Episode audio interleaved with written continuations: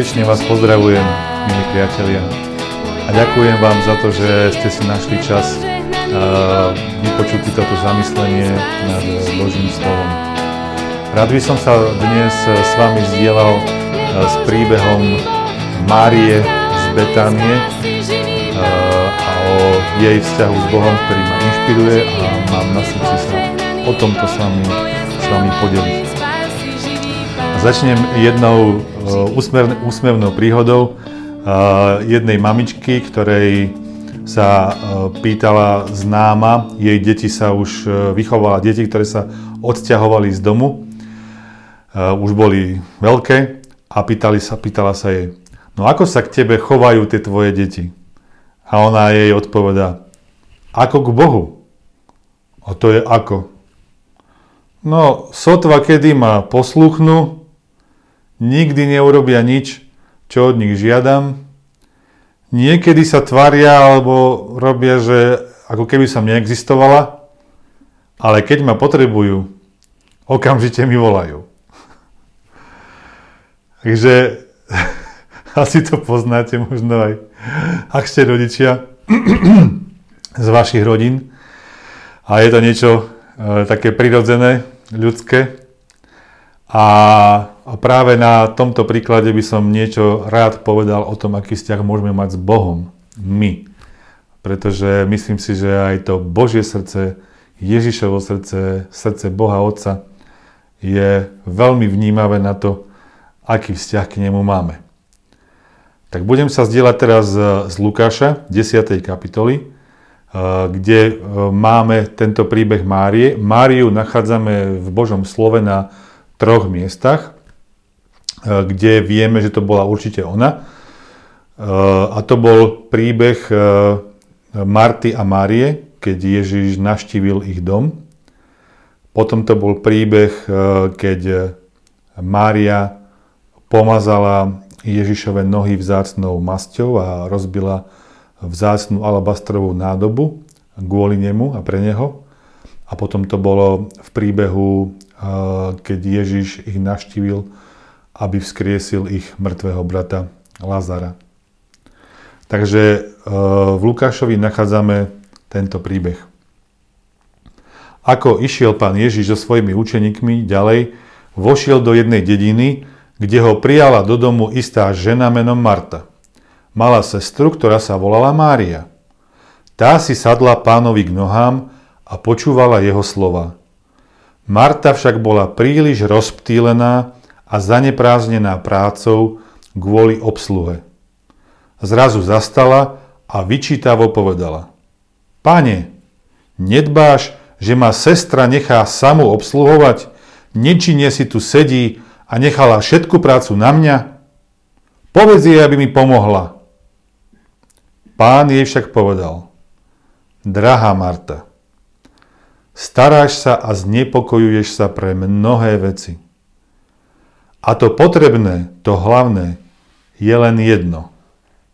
Mária si vybrala dobrý podiel, ktorý sa jej neodníme. Správne si vybrala to, čo jej nikto nevezme.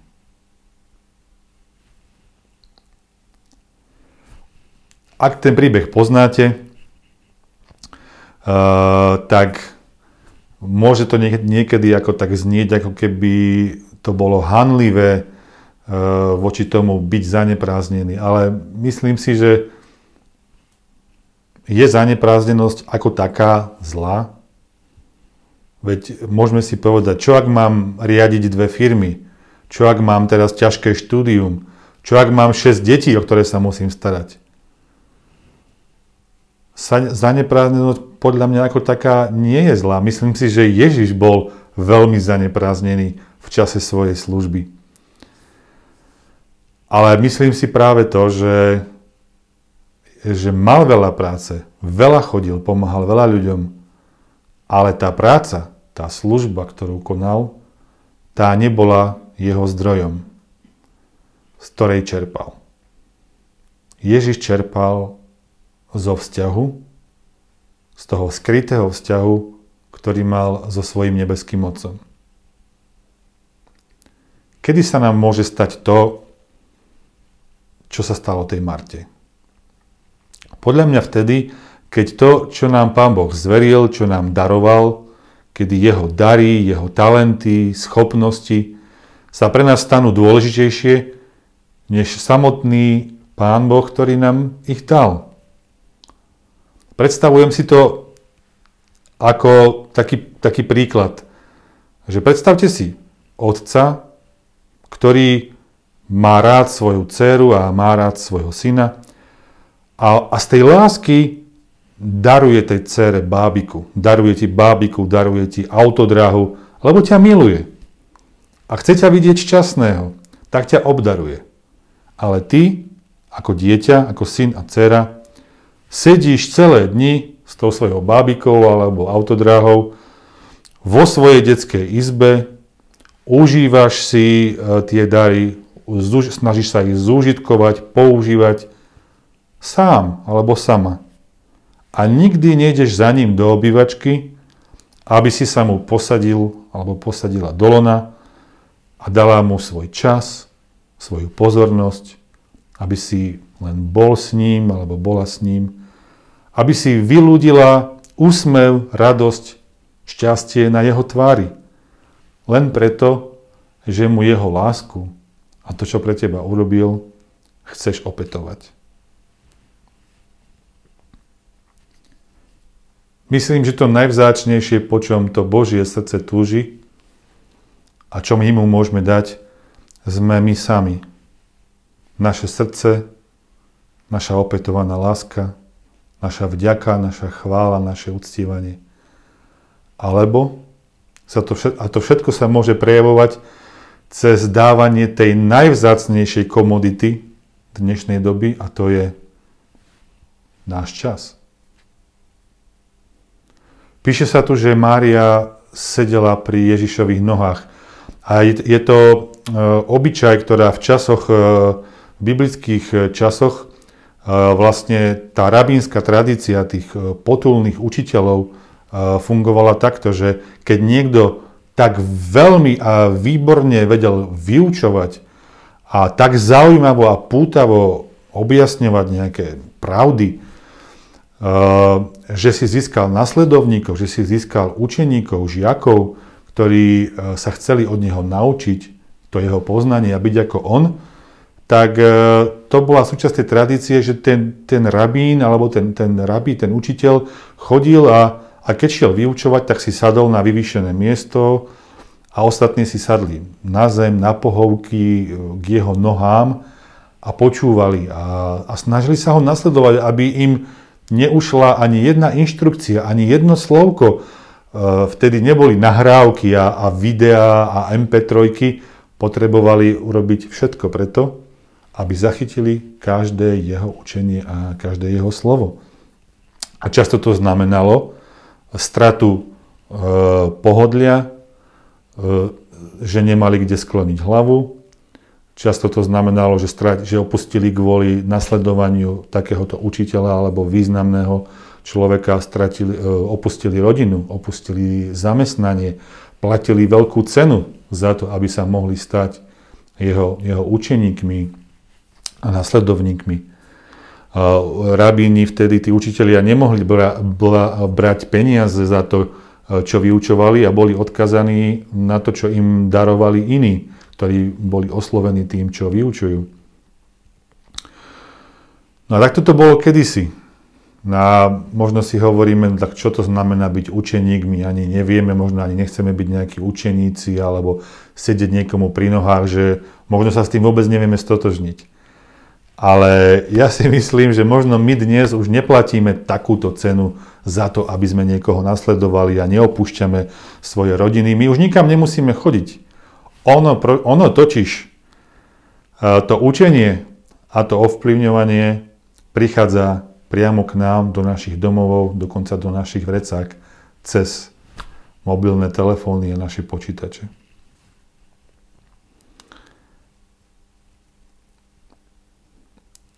Deje sa to vlastne virtuálne.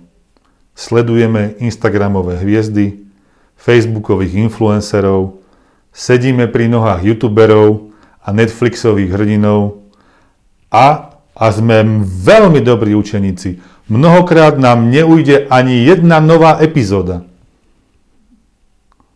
Možno, že tie výrazy sedieť pri nohách Ježišových alebo e, byť nasledovníkom Ježiša sú zastaralé. Ale to, čo žijeme, sa vôbec nezmenilo, iba sa to podľa mňa inak volá. A my to robíme.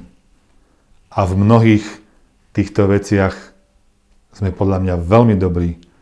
Akurát by som sa chcel s vami zamyslieť je, že či nasledujeme a, a, tie správne hviezdy.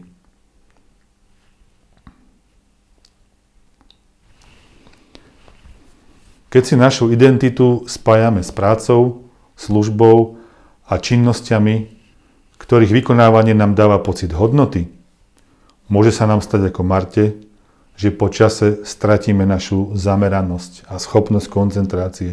Budeme rozptýlení a roztržití, ustarostení, čo všetko ešte stále nestíhame, hnaní perfekcionalizmom.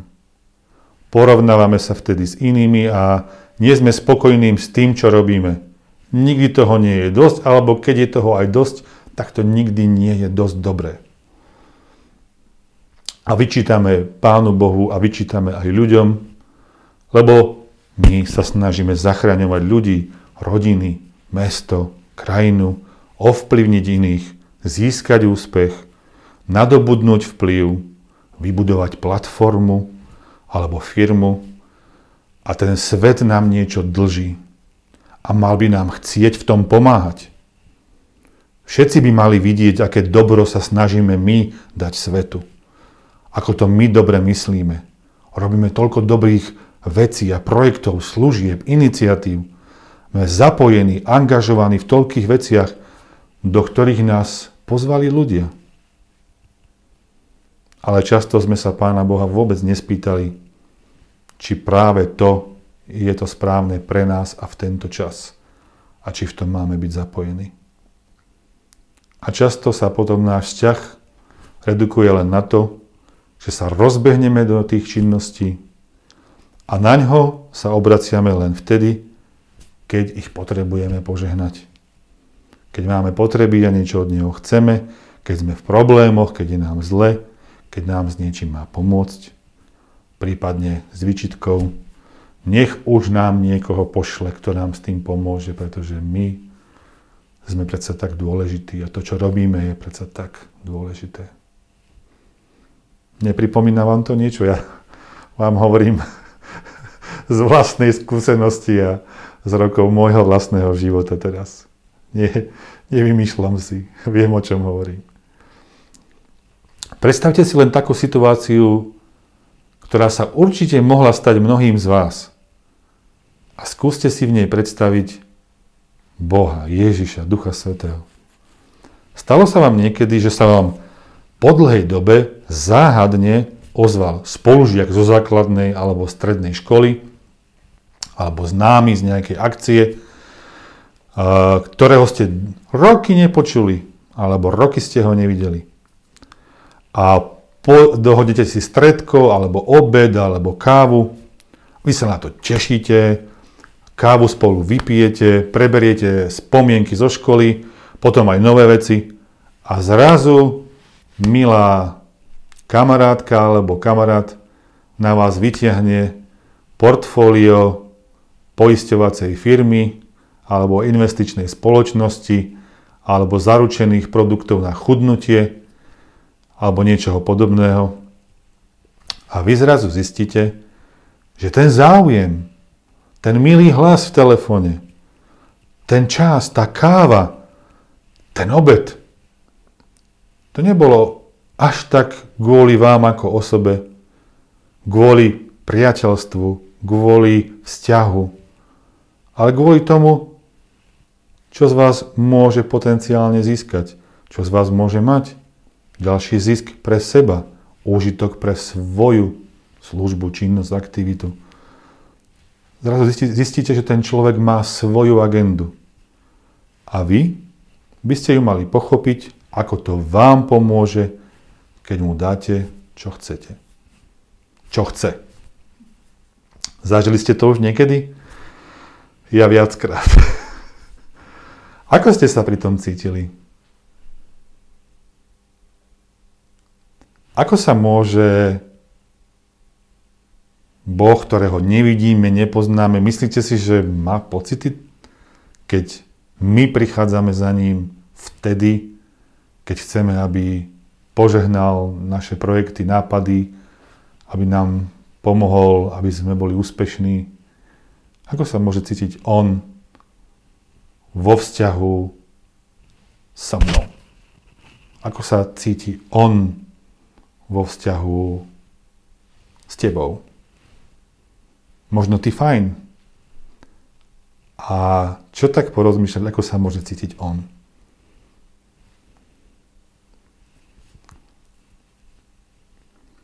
Mne sa veľmi páči Mária v tom, že vidím za tým jej chovaním jej srdce. A vidím, prečo Ježiš ani tak veľmi nejak nekarhal tú Martu, ako skôr, skôr vyzdvihol Máriu. Podľa mňa hľadá ľudí, ktorí vedia odložiť svoju agendu a hľadajú vzťah s ním. Hľadajú tú jeho agendu, ktorým záleží viac než na tom, čo pre nich môže urobiť a čo im môže dať, že im viac záleží na ňom samom. Pýtajú sa, čo je na jeho srdci. Modlia sa nie za záchranu sveta, aj keď nič na tom nie je zlé, ale modlia sa veľa, aby vedeli lepšie lásku príjmať a lásku dávať. Ktorým, hľadať takých, ktorým záleží na vzťahu. Ktorí sú schopní márniť čas a poburovať tým tých pracantov, pretože pochopili, že je tu niekto živý, prítomný, dosiahnuteľný. Osoba, Boh sám, ktorý je viac ako všetky tie dobré veci, ktoré môžeme robiť, dokonca robiť ich aj pre neho. A to je byť s ním. Jeden priateľ z Izraela, Eyal, mi raz povedal, že Pán Boh nás stvoril v prvom rade ako human being a nie human doing. V prvom rade ako ľudské bytosti a nie ľudské činnosti. A že keď sa naučíme byť, tak naše, naše činnosti budú niesť úplne iné ovocie. Môžeme byť tak roztekaní v našej mysli, pretože máme zaneprázdnené a zaplnené srdce, kde nie je miesta pre neho. Ale keď sa upracujú tie priority v našom srdci, keď naše srdce bude správne naladené a nastavené, tak podľa mňa aj naša myseľ získa tú správnu perspektívu a príde poriadok do našich myslí, myšlienok. Keď vzťah s Bohom nie je našim zdrojom, z ktorého žijeme, tak potom je ním určite niečo iné. Môžeme žiť z dobrých aktivít. Boh do záhrady nedal. Keď si spomeniete v tej záhrade prvej príbeh Adama a Evy, Boh povedal, sú tu dva stromy. Jeden je strom poznania dobrého a zlého a druhý je strom života. My nemusíme robiť len zlé veci, nemusíme žiť len zo zlých. My môžeme žiť veľmi dobre a dlho z mnohých dobrých vecí, na ktorých nie je nič zlé. A môžeme míňať život. Môžeme vnímať zdroj, z ktorého vychádza život pre našu dušu, nášho ducha, naše telo. A môžeme robiť kopu dobrých vecí.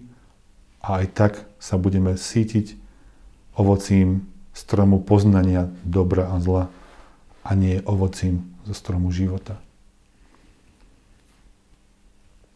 Môžeme z toho žiť a je to, môžeme žiť krátko, možno dlho rokov, ale ja som zažil na, na svojom živote tú skúsenosť, že aj tieto dobré aktivity, aj tá duchovná služba, aj pomáhanie ľuďom, aj všetko možné sa môžu stať počase deravým hrncom, ktorý nenasycuje, nenaplňuje srdce radosťou a vďačnosťou, spokojnosťou. Nevedel som, stratil som tú schopnosť usilovne pracovať a potom zažiť sladký odpočinok a tú únavu. Nevedel som odpočívať a oddychovať. A všetky tie aktivity, práce, materiálne veci, zdravie, hocičo, čo máme, na čom staviame svoju hodnotu a svoj pocit užitočnosti, o to všetko tu môžeme prísť. Môžete mi, môžete mi to veriť, aj, aj nemusíte. Je to chlieb, ktorý nenasycuje. Aj tie najušľachtilejšie aktivity môžu byť ako voda, po ktorej budeme znovu smední. Je len jedna vec, o ktorej som sa zatiaľ presvedčil, že mi ju nikto a nič nemôže vziať ani v tých najťažších okamihoch života, ak ja sám nechcem. A to je môj vzťah s nebeským Otcom cez vieru v Ježiša Krista a prítomnosť Ducha Svätého v mojom živote. Je to to najvzácnejšie, čo mám. Tak je tu taká výzva, taká ponuka. Ako chceme žiť? Ako Marta? Alebo ako Mária? Z čoho chceme čerpať svoju hodnotu? A čo ma povzbudzuje, čo ma najviac motivuje, modliť sa, aby som mal srdce ako tá Mária, je úžasný príbeh, ktorý vidíme, keď Ježiš sa vybral do tej Betánie znovu na návštevu týchto dvoch sestier kvôli tomu, že ochorel ich brat. A Ježiš tam nešiel tak dlho, až kým Lazar nezomrel.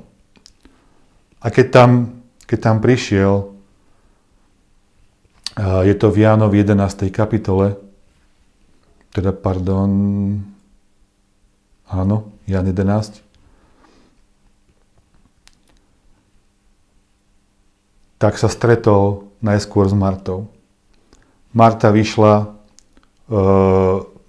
naproti prichádzajúcemu Ježišovi a povedala mu: Pane, keby si bol býval tu, nebol by mi brat zomrel. Ale aj teraz viem, že o čokoľvek by si prosil Boha, on ti to dá. A Ježiš Marte odpovedal: Tvoj brat vstane z mŕtvych. A Marta mu odpovedala: Ja viem, Pane, že vstane pri vzkriesení, v posledný deň. Ježiš jej odpovedal: Ja som vzkriesenie a život. Kto verí vo mňa, aj keď zomrie, bude žiť. Nikto neomrie na veky, kto žije a verí vo mňa. Či veríš tomu? A Marta odpovedala: Áno, Pane, ja som uverila, že Ty si Kristus, Boží syn, ktorý mal prísť na svet. Je tu Mária a Ježiš ju mal rád. A počas rozhovoru s ňou jej zjavil úžasnú teologickú pravdu o tom, kto je, a o svojej moci nad životom a smrťou. A ona mu uverila. Podľa mňa mali úžasný vzťah. Ale potom, potom vyšla voči nemu Mária. Potom Marta sa vrátila, ktorá Mária sedela zatiaľ doma, a Marta prišla za ňou a povedala jej: Je tu učiteľ a hľadá ťa, volá ťa.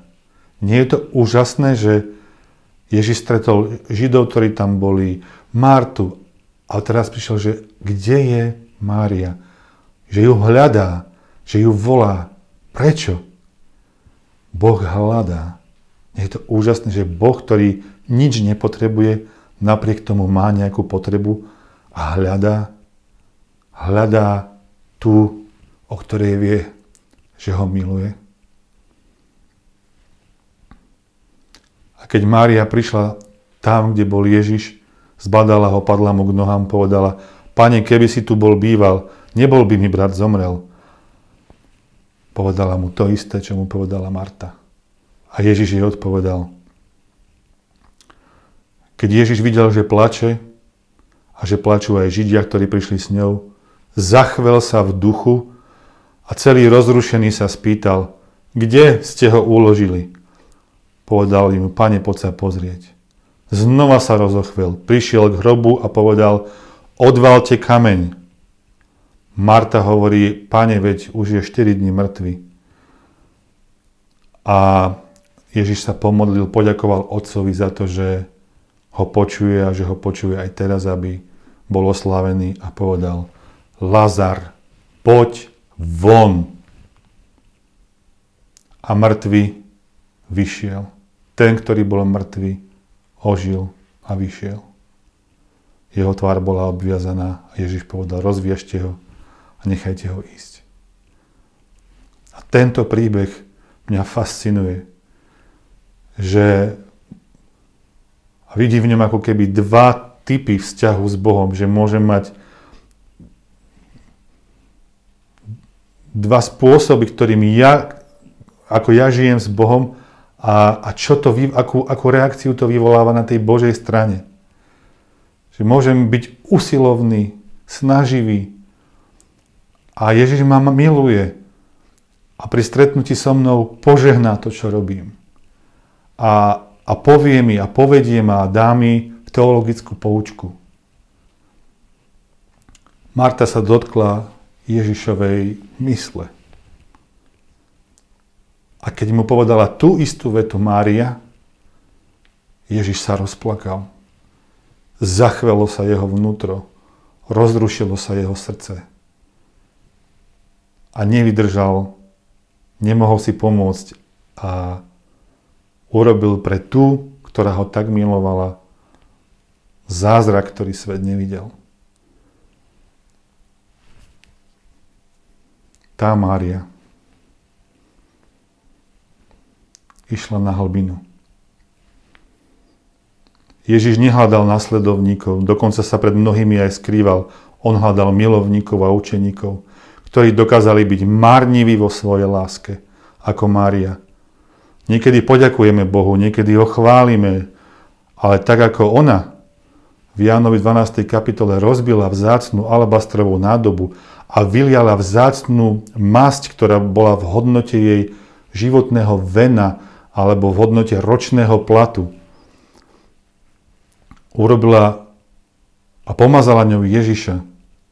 To nie je akt vďaky, ani slušnosti, ani rozumu, ani chvály. To je, to je nehorázna márnivosť. To je plytvanie, to je nerozum, to je bláznostvo. To je akt uctievania. Keď niekoho tak miluješ, tak zbožňuješ, že nehľadíš na cenu. Nehľadíš na to, čo sa patrí. Vtedy, vtedy ženy vôbec nemali dovolené sedieť pri nohách učiteľov, nemohli sa ani učiť a nemali dovolené ani vyučovať. Mária porušila všetky normy a Ježiš ju potvrdil a postavil ju na rovné miesto s mužmi a mohla sedieť pri jeho nohách. Nehľadila na normy, ani Ježiš, ani ona v tomto nehľadali na normy.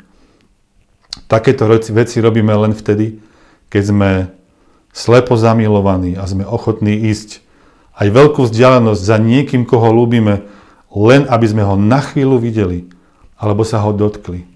A, ne, a keď to je v inom meste, tak, inom meste, tak ideme a ani nerozmýšľame, kde budeme v noci spať.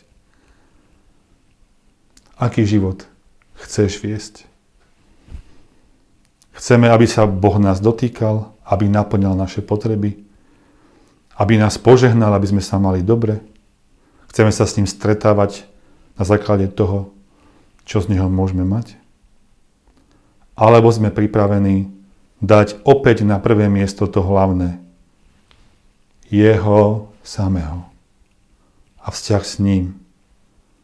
Dať mu to najvzácnejšie, naše srdce a náš čas. A byť schopný sa tak dotknúť našou láskou, našim uctievaním jeho srdca, ako Mária. Otázka je, čo chceš od neho ty? Teologickú poučku? Alebo život, ktorý alebo vzkriesenie z mŕtvych toho, čo s čím nikto na tomto svete pohnúť nemôže. Iba on sám. Takže je to na tebe a, a ďakujem za, za váš čas a prajem si a prajem aj vám, aby to hlavné zostalo tým hlavným a aby sme sa vrátili k prvej láske a k tomu najdôležitejšiemu. Čo sa týka mňa, radšej zoberiem do armády tri Márie ako sto Márt. Je to úžasné, že my môžeme pohnúť Božím srdcom a dotknúť sa ho. Nie len to, že sa on má dotknúť nás. Peknú nedeľu vám prajem.